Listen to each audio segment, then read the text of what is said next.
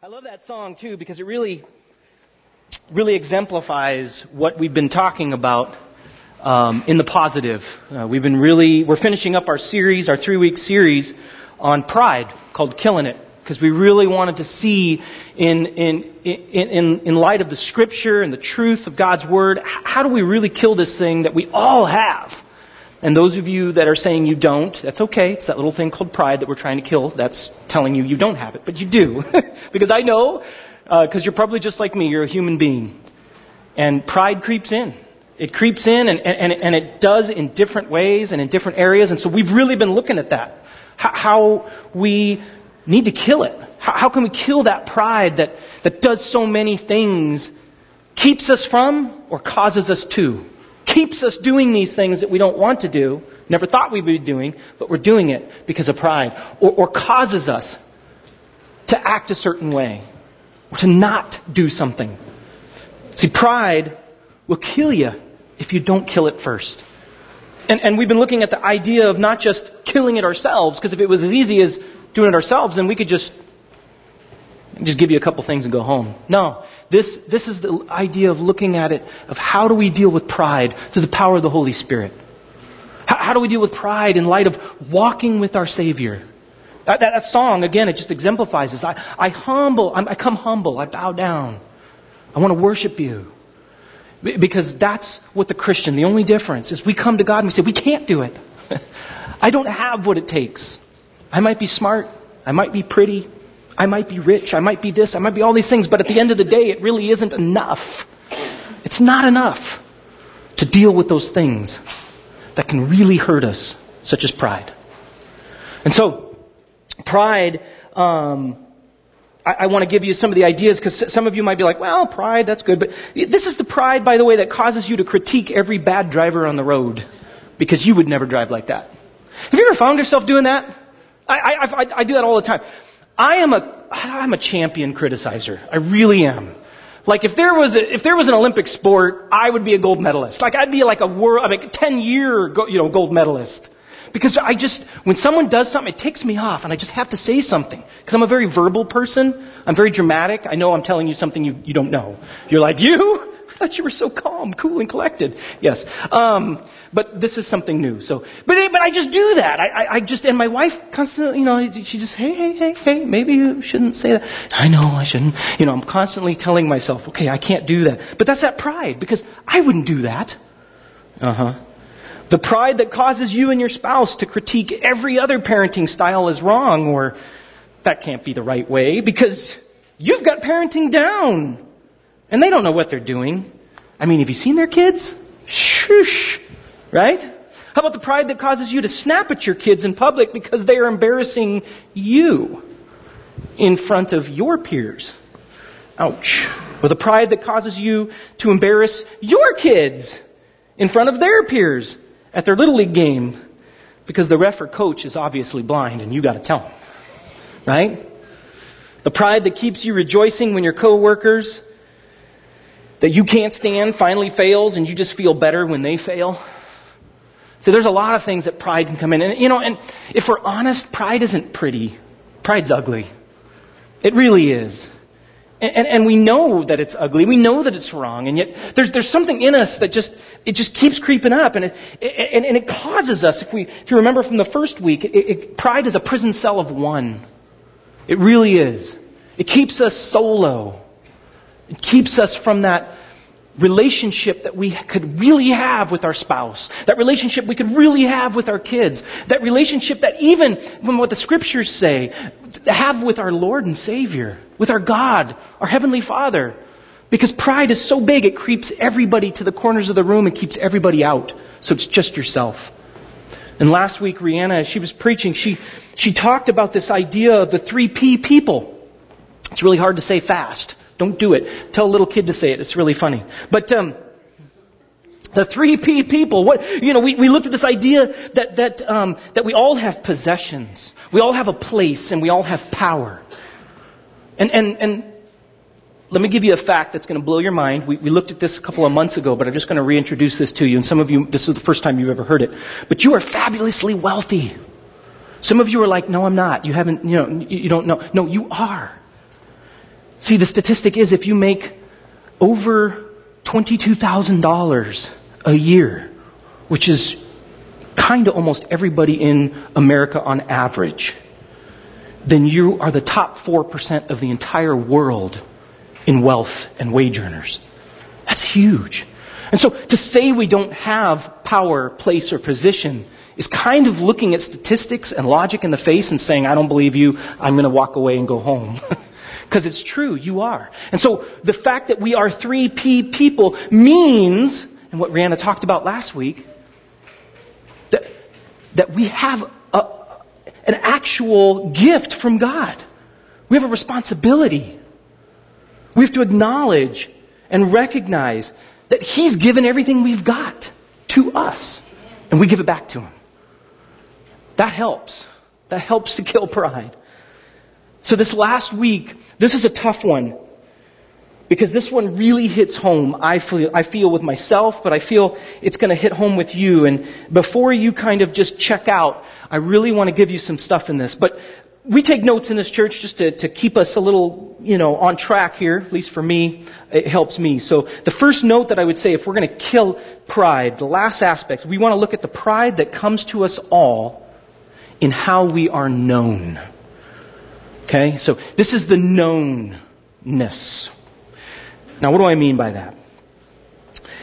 This isn't just the teenager who wants to be the rock star, or the teenager that, that, that says, I'm going to be a famous rock star or a famous actor. That's not the known I'm talking about. This, this could just be the kid that wants to fit in. Or, or how about the adult who just wants to be known as the hard worker?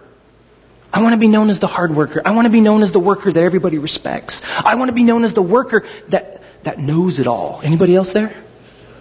You want other workers to come to you and say, Hey, oh glorious known worker, how do you do what you do?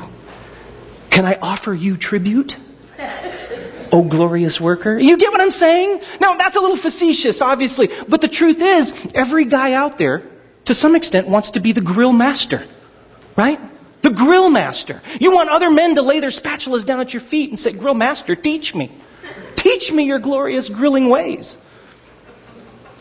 See, every single one of us has something that we want to be known for. If you're a musician, I don't think there's ever been a time in your life where you haven't said, I want to be the, I want to be really good. And not just to be good, but just so that others will be like, wow, you're really good. Do, do you get what I mean? It's a part of that. I play video games. Half the reason I play video games is so I can kick everybody's butt. That's the truth. And I want everybody else to be like, wow, you're really good. And I can go, oh, stop it. But really, keep telling me. You, you, you get it? Every single one of us has that in us. To be known as the parents of those kids, or that kid that is super good at that thing. Wow. I was listening to a preacher talk the other day. It was really interesting, and he was he was confessing something, and I was like, "What are you doing?" But but it was really interesting because I'm like, I think I've been there. And he had a, a child that was really good at the piano, and they were playing at a recital, and they were sitting back, and they were like, "Oh, there's bas-. As all the other parents, you know, tell me if you haven't been there. We're turning around and just being like, "That's your kid? Wow!" You know, and he's just sitting. Oh no, he's we just haven't practiced, you know. and He's taking it all in, like, wow, this is, that's right, that's my kid. But then the kid messed up. I mean, really bad. And, and this pastor was like angry. Why? He wanted to tell his kid, How dare you? What are you doing? Because he wanted to be known, right? It's that idea. I mean, it's in us. This is the pride that just creeps up. And see, the simple truth is we all have an audience in mind. We all want to be friended, followed, liked, or mentioned. By the way, we're living in a time where we have the most known pride, I think, since the beginning of time. When you can actually go out and buy a device that helps you take a better picture of yourself. this is a sad day and age we live in. I'm sorry. It, it, I, I think the happiest sign I've ever seen, I'm not a rules and regulations guy, but I would back this sign anywhere I go, which is the no selfie stick sign in public. I'm like, I like that sign. I'm with you. No selfie sticks. But, but this is the truth. We live in this world where we, we, we have so much about being known and, and, and, and the more we can put it out there and how many followers and how many likes and, and do people look at me and do they care and do, is my tank of knownness being filled up? Because we all want to be recognized, admired, sought after, and maybe even envied. Think about it. What chose you or what caused you to choose that car you bought? Was it really the gas mileage? Was it really, I mean, when people see you in it, or the house, or the clothes, or how, I mean, think about the stuff that you own, the stuff that you show off. Is it so that people will look at you and say, I want to be you? Look at, look at that. That's awesome. See, we're all hoping to get more self-esteem, more respect, from the people around us. This is a fact that I think this comes out of this. We all have an appetite to be known. We all have an appetite to be known. And, and, and appetites are really simple. See, the thing about appetites is the more you feed it, the bigger the appetite becomes. It's that old kind of metaphor. I don't know if you call it a metaphor, an analogy. I'm always hazy on those terms, but it's, it's the guy that has the two dogs. And these two dogs are about the same age, from the same litter, brothers and he feeds one. He's only got enough food for one, so he feeds one. Well, that one gets bigger and gets tougher and meaner, while the other one gets smaller and more submissive. And the more he feeds the bigger one, the bigger one the bigger gets, but the bigger appetite he gets, so eventually that dog, you know, takes over the other dog. See, it's the appetite. The more you feed it, the bigger it becomes, the more tough it gets to feed it. See, you can never have enough friends. You can never have enough money. I love Rockefeller's thing. Eh, Mr. Rockefeller, when he was asked by a reporter, how much more money do you need? Just one more dollar. but you're the richest man. Just one more dollar. Just one more. You can never have enough pleasure. You can have never enough, never enough esteem, respect, etc. Fill in the blank. Because the more you feed it, the bigger it gets. This appetite to be known starts when you're young, too. Anybody who's had little kids around them long enough, longer than a day, knows this. I think the cutest thing, but that shows this as well, is when a kid comes up to you. Maybe you're, I, this happened a lot when we'd go over to my um, my uh, in-laws' house because they had a pool, and my kids would say, "Watch me, watch me." You know, watch me do this, right? It's never just the one time they want you to watch; it, it's the hundred and second time. Like, there's only so many times you can watch them jump off something. You're like, okay, I get it, I'm fine. but they want to be known. Watch me, watch me, pay attention to me. It's this innate knownness in them. They want to be known. It's like they have a tank to be known that they expect us to fill up. And no matter how good of a parent you are, you cannot fill their known tank enough. Some of you had some great parents. But you still went searching as you got older to other things, other people to fill your known tank, to make you feel better, to get the acceptance, to fill that tank. Maybe it was a teacher, maybe it was a friend, maybe it was a family member, maybe it was a boy, maybe it was a girl, maybe it's become a career, maybe it's become a job, maybe it's become that ideology or that thing. You get it? It's constantly shifting, but we're always going to the new thing to be more known and to get our knownness tank filled. So I have a, a, a serious, um, I had a serious thing when I was a kid. I, I really wanted to do martial arts. I loved martial arts. I was in a, when I was about 15, 16 years old, I, did, I started a thing called Kajukenbo, which was great. And it's karate, judo, jujitsu, kempo, Chinese boxing, kung fu, gung fu. It's all this stuff mixed together, you know, by a bunch of crazy black belts in Hawaii, and they put this thing together. And I, I was able to do that for about a year and a half because I convinced my dad to pay for it. And when you're a kid, you're basically a homeless person begging for, you know, whatever you get, right? That's just the way it is. Kids are homeless people. I think uh, one of the, my favorite comedians talks about that. He just says they are. They're just they beg for everything they get. Please give me, and they'll cry and they'll they'll beg and they'll plead, and that's just what they do. And so that's what I did. I went to my dad. He helped. He paid for it, but I only got to go for about a year and a half, and I got to an orange belt or something. I loved it. So I've always had this thing in me. I was like, man, I want to be a black belt. I just, I love it. It's so fun and it's like exercise, but it has purpose, you know? Sorry for those that like to exercise, but I just feel like I've done nothing for an hour, except for like move my body. But at least with this, I'm going somewhere and I'm learning things and it looks cool. So, you know, here, so I actually signed my family up. We, we, we were able to recently to sign up our family. We've been going for about two, three months now to uh, Taekwondo Tang Soo Do, and we're now yellow belts.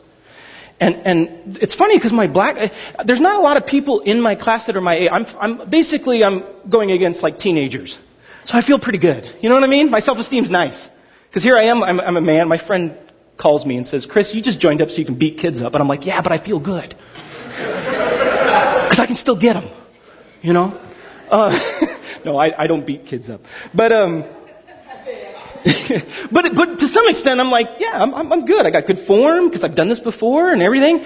And, and my, our black belt, our instructor, he's a 17 year old, two, second degree black belt. He's been going for 11 years. Now he's young, but this kid knows what he's doing and he's tough. He's not your normal 17 year old. He could easily beat me up, alright? I'm just saying, well, anybody can really beat me up. I'm not that tough. But point is, so he, he, he says, you gotta come this Saturday because we're gonna have two other black belts here. And they're like you. They're old and tall. Okay. All right. All right. I'll come. That's fine. I'll be there. But he said, but I'm warning. I mean, it's a, it's a workout. You know, it's a workout. Right? And I'm used to the workouts now for, for, for, for Taekwondo. I mean, it's pretty tough. If I didn't have 800 milligrams of ibuprofen running through my bloodstream right now, I would not be able to stand. That's the truth. Because I am dead. My legs hurt. Everything. I am so sore right now. Because I went. And these black belts that I met. Oh my gosh. One of the guys was older than me, and he, I'm like, where do you get your stamina? You know?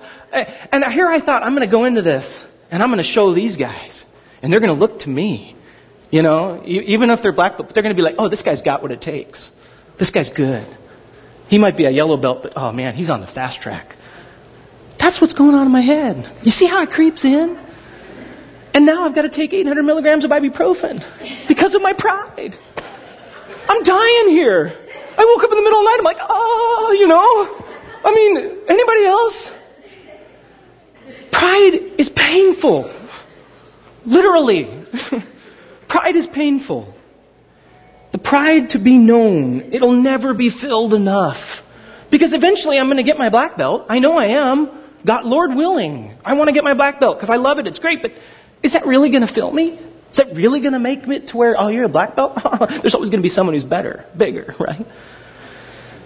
So today we want to learn about how to really kill this known pride. And I think the best way to figure this out, the best way to look at this, is through a person who is so well known that when I say his name, you're going to be like, oh yeah, I know that guy. Most of the world still knows this guy after 2,000 years, and it's not Jesus, because that's the easy one to do. Um, it's John the Baptist. Many people, more people know John the Baptist than don't know John the Baptist. And John knew what it was to struggle with known pride. He had people around him pushing him into known pride. He had situations pushing him to try to get this pride creeping out of him.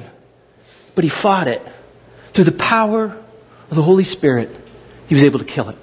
So what I'd like to do is I'd like to go to these scriptures but before we do, let me give you this take home truth that really helps us to understand and kill the known appetite. Our take home truth is simple today. It says this killing pride means we make Jesus known every day and in every way. So to look at this, we've got to kind of take a couple of scriptures because the Gospels are synoptic, which means you get different snapshots of the whole picture through different Gospels that show the whole thing. And so what we've done is we've, we've taken the book of Mark and the book of John, and we're going to look at John the Baptist. Okay? So if you can do me a favor, we're going to read a couple verses. If you can stand on up for the reading of God's Word. As we read out of the book of Mark first and then the book of John to see this awesome guy that killed known pride. All right. It says this in Mark chapter 1, verses 4 through 8. And so John the Baptist appeared in the wilderness, preaching a baptism of repentance for the forgiveness of sin. Now the whole Judean countryside and all the people of Jerusalem went out to him, confessing their sins. They were baptized by him in the Jordan River. John wore clothing made of camel's hair with a leather belt around his waist, and he ate locusts and wild honey, like some of you did this morning, right? Okay. Ah. No? Okay. And this was his message. After he comes the one more powerful than I, the straps of whose sandals I am not worthy to stoop down and untie. So I baptize you now with water, but he will baptize you with the Holy Spirit.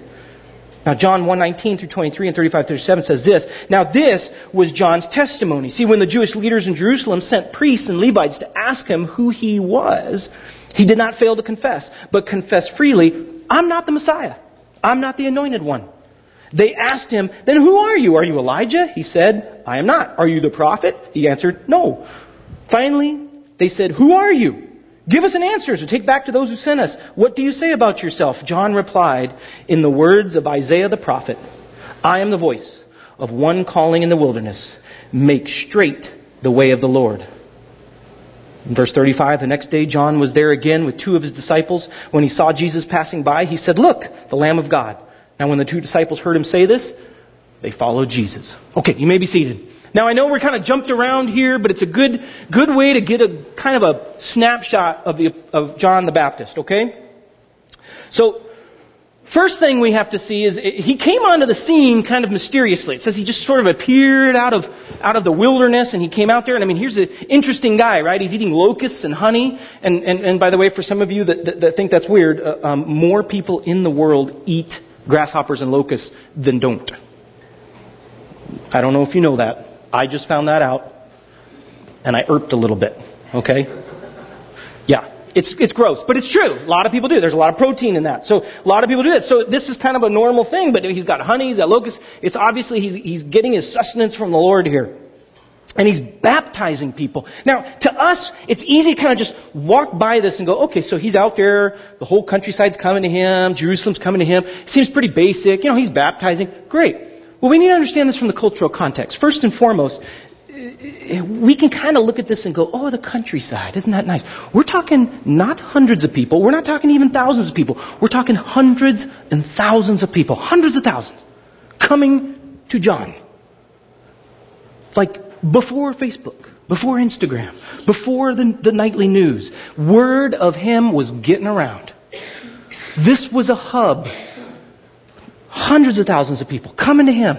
And he's doing this little thing called baptism. And again, many of you have heard of baptism, or, or, or you've kind of maybe seen an idea of it. But back then, this was new. See, baptism was only something you did to yourself if you became a Jew in that day, and you would clean yourself. It was a ceremonial cleaning, but it wasn't the same thing. It wasn't a baptism of repentance. So John is doing this whole new thing. He's called by God to do this whole new thing. I mean, it's revolutionary. People are coming out, even the religious leaders, right? They're coming out going, who, who are you? What is this thing you're doing? This is brand new. Who are you? He's an innovator. He's got hundreds of thousands of people. He's got the bigwigs, the mucky mucks coming to him sitting at his feet saying, Why? How? Who are you? See, this is a big deal. I don't know about you, but I don't think my head could get out that door if this was me. Because I would have a big head. But not John. Because they're literally saying, You demand. Talk about filling up your known tank. Talk about getting an appetite or potential appetite. But John shows us something here that I think is really important. The first part, or first aspect of killing this kind of pride is simple. Killing pride means we reflect Jesus to make him known, not ourselves. See, John does this thing. He quotes an Old Testament scripture found in the book of Isaiah, because they're all coming to him. And everybody's coming to him. He's baptizing, he's doing all these things. And they come to him and they say, Who are you? And he's got a chance to say, I'm it, baby. And don't, don't look at me that way. I know you've done this. When people come, I mean, even when my kids say, you're awesome, I go, I know. It's so easy to do, right? It just is. But he does this thing where he kills pride. And he quotes this Old Testament scripture, which seems kind of weird, but he, he, he, he says this I am the voice of one calling in the wilderness, make straight the way for the Lord. See, in the Hebrew, it's a very, Hebrew is such a great language. It's very picturesque, it's very poetic. And literally what he says is, he could have held up a signpost and said, I'm just a sign. That's That's it. You, you, you open up a map and you look at where you need to go. That's all I am. I'm just a sign. I'm a map. I'm just an arrow pointing to God. I'm literally a mirror. When you look in a mirror, you, you, you don't see anybody but you or whatever's being looked in it. And I, many people don't look at a mirror and go, oh, the mirror. It's so, no, they look in the mirror to see this other thing, right? He's saying, I'm a mirror. It's not about me. I'm just a reflection of God. It's about Him, not me. That's huge. In fact, he goes on to say this After me comes the one more powerful than I, the straps of whose sandals I am not worthy to stoop down and untie. I baptize you with water, but he will baptize you with the Holy Spirit. See, you think I'm something? I ain't nothing. You think I'm all that? I'm not. See, there's one coming. He's, he's the one that's all that. I'm just a reflection pointing to the one that it's all about. And he uses something here that's very common to the Jew at that time. You see, most Jews had servants. Uh, middle class Jews, they would have servants. But, but the lowest of the low servant, the one that was either the oldest or the youngest, the one that really didn't have much skills, couldn't do much, would be the one that would clean your feet, take your shoes off, or tie your shoes in the morning. Because most people would have these servants that would do this for them. They wouldn't have to do it. Because it wasn't like just slip-ons. You know, anybody have slip-on vans? Or how about those really nice, uh, kind of, you know, flip-flops you get today and you're just like, you're done and you're going? No. We're talking the serious sandals that are like tying. I mean, it takes, it, it was an art form. These are their shoes. These weren't simple. We don't even go into the undergarments of that day. Not simple either. but the point is, thank the Lord for, for easy shoes. No, that's not the point. The point is this. They had to get these servants that would do this, but these were the, these were the worst servants. These were the, the ones that were on the last leg. And he says, I'm not even that guy. I'm not even that person. I'm not even fit to do the lowest serving job. He's reflecting. He says, I'm just here to talk about that guy. I'm here to tell you Jesus. John helps us see a very critical part of killing pride. You see, in your family, who are you fighting to reflect daily? In your school, uh, who are you struggling to reflect? In your marriage, who are you seeking to reflect and make known? In your job, along your commute, in your hobbies, in everything you do, are you killing pride by reflecting Jesus? It's a simple aspect, and yet he does this, and it's awesome. Second aspect here of killing pride means we relinquish everything. We relinquish everything to Jesus. See, it says in verse 35, the next day, John was there again with two of his disciples, of which he had hundreds. He had a lot of disciples. In verse 36, when he saw Jesus passing by, he said, Look, the Lamb of God, the anointed one. When the two disciples heard him say this, they followed Jesus. See, this is huge because we, again, this is one of those things we got to slow down and really process because here's, here's John. He's reflecting Jesus, but every day he's challenged to relinquish even those that are building him up and making him known. Anybody ever been unfriended? Anybody ever said to you, I just don't want to hang out with you anymore? You're not my type. It's not fun, is it? When I was a youth pastor, everybody loved me. I was the crazy uncle. Right? I was the fun guy. I'd come in, hey, come in, everybody, hey, it's Chris. He's the youth pastor. He can get away with anything. Yeah, no, I, I'm the senior pastor. Oh my gosh. I'll tell you, you can't get away with anything. Secondly, I've had people tell me to my face, I don't like you. I never had that. I was in ministry for 10 years. I've had people tell me, I don't respect you. I don't want to come to your church. Why? I don't like you. Oh. Boy, that did a lot of, that did a lot to me. And then I know the statistic that says 90% of your church is there because of you. Oh, well, what? I don't want them here because of me. That's, that's hard. That's really hard. Because you know what that says to me? I, I, I need to be better. I need to be more. I need to do, you get what I'm saying? And, and for John, he says, look, there's Jesus. I'm going to reflect him. And then his people go, that's awesome. See you later. We don't want you anymore. We want him. And John doesn't sit and cry and have a pity party. I'm sure he sends them along his way. And he sends them out. And he says, You go, because that's what I'm here for. That's hard. That is really, really hard. Because those things that can bring us so much respect, so much favor, so much attention, those things or people that can really fill our known tank or bucket like crazy are relinquished to Jesus. John got it. He didn't put up a fight or try to barter with Jesus. Okay, Jesus, you take two, but I keep ten. Anybody been there? Okay, Jesus, I want this job, but if you give me this job, then I'll do. I mean, we do this, don't we? We want this. We barter, but he didn't do that. God is calling us to relinquish. He not only wants you to reflect, but to relinquish. For Abraham, it was his son, his one and only son, that he waited a hundred years to be born. For Jacob, it was the firstborn's blessing and respect from his dad. For David, it was the beautiful Bathsheba. For Paul, it was his heritage and clinging to the law. Everybody's got to relinquish something. Following Jesus ain't easy. And killing pride is the only way, the only way it's going to happen is if you reflect Him and relinquish everything to Jesus. See, in all these people, God did mighty things through them, just like John the Baptist, but they had to lay their pride down to be known at the foot of Jesus and relinquish everything to Him. What are you struggling to relinquish to Him? Lastly, Killing pride means we reduce our appetite for being known by everyone and everything else and run to Jesus. See, we reflect Him, we relinquish, and then we run. You gotta move. There's no such thing as standing still. We have to move. I mean, if you learn this in any, uh, um, uh, uh, when they're teaching in psychology or like, like, Alcoholics Anonymous, great example. I mean, they, they say you gotta, you can't just not do, you gotta do something. You, you can't just fill your time with nothing. You've got to fill your time with something. So run to something that's positive.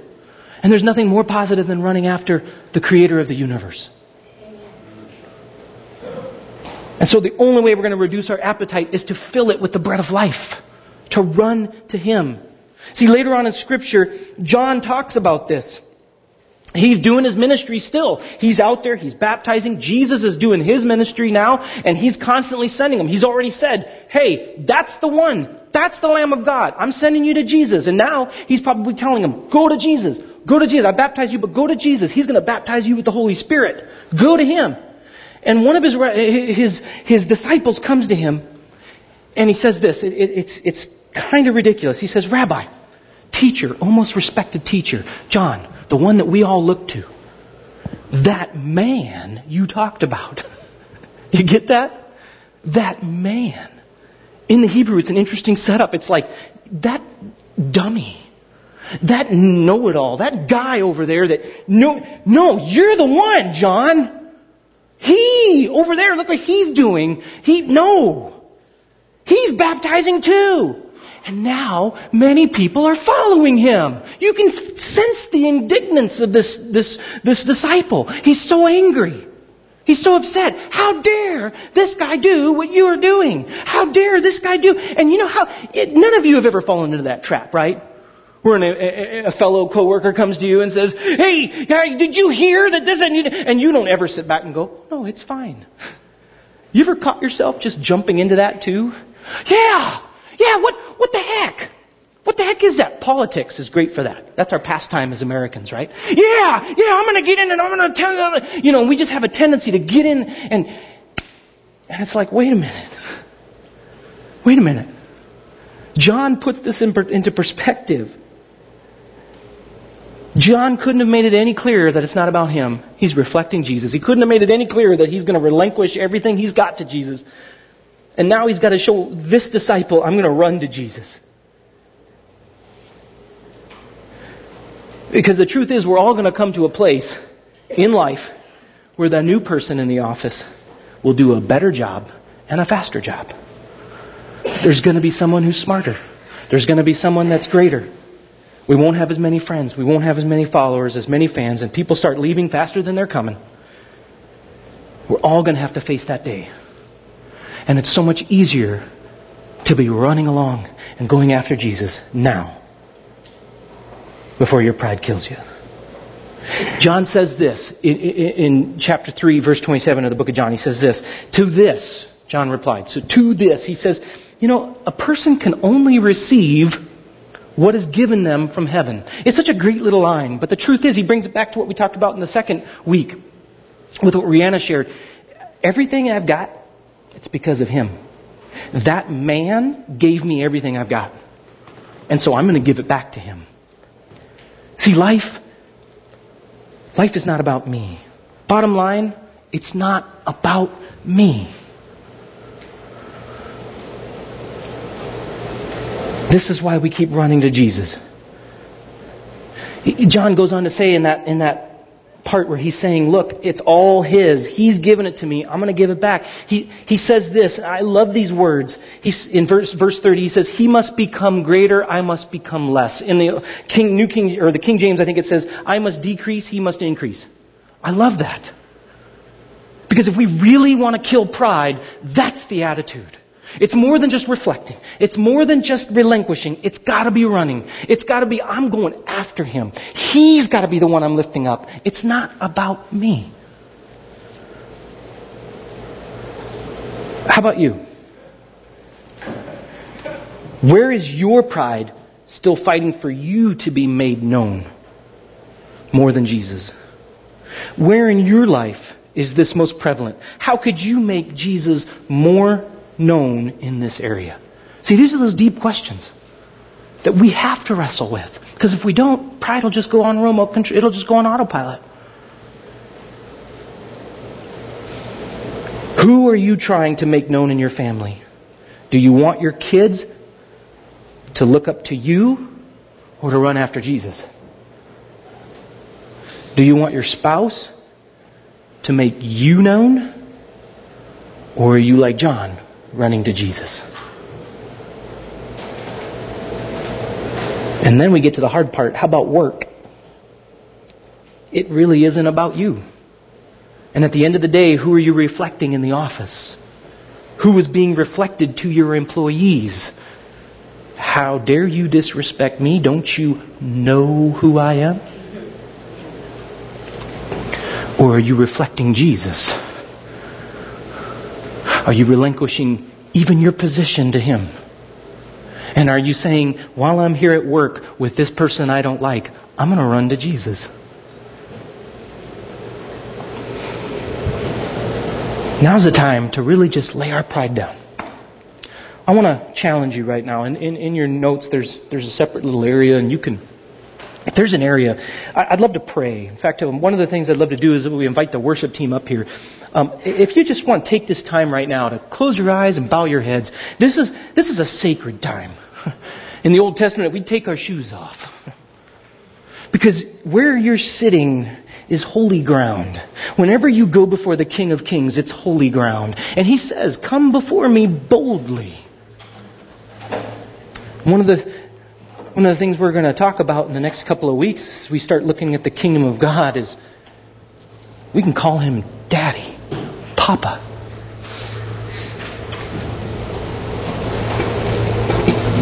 But as you come before him and you kneel before him or you sit on his lap and you talk to him, there are things in your life, just like my life, that I've got to lay down. Because at the end of the day, who are you reflecting? What do you need to relinquish? And are you going to run to Jesus? That's all it is. And that's the only way you're going to kill pride and have the relationships that God wants you to have. So, Lord, we just come before you. In this time and in this place, there are struggles, there are issues. I know even in my own family, I struggle with knowing my own kids and, and being known because I am so imperfect. But God, you know me. It says in your word that before I was even born, you knit me together. You knew everything about me. Every hair on my head. You're awesome. And we just want to be like John. And so, Lord, I, pray right now that in this time and with my brothers and sisters who are here, in, in these areas of their life, they know, I don't know, but you know. And you're going to help them to know where are they struggling in these areas. Help them to see where they can they can reflect you. Where they can relinquish. Maybe it's a person. Maybe it's a relationship. Maybe it's a job. Maybe it's that position. God, help them in this time through the power of your Holy Spirit as you helped John, as you helped Abraham, as you helped David, as you helped Paul, as you help me, as you help my brothers and sisters right now. Continue. Help us. Continue to help us. To kill pride humble ourselves, and may the grace, the storehouse of grace, be open to us in every situation. We know that you oppose the proud, but you give grace. Lord, help us to be humble. We thank you. And Lord, in this time, we just want to bring the ushers on forward. If you're new here, I would ask that you, you don't give anything. There's no obligation here. But we have set aside this time as a church family so that we can bring our gifts before Jesus with a thankful and cheerful heart. It's ultimately one more step in our discipleship and following Christ. And as a church family, we believe in taking care of the least and the last and the lost. So that's why we're hoping for 70 families who will give so that we can partner with our community and give abundantly and serve Jesus. Lord, we just give this offering to you now in the name of Jesus. We lift it up so that it can be used by you to touch lives, heal the broken, and to help. We love you and we thank you. May you be praised and you be blessed in all that we do.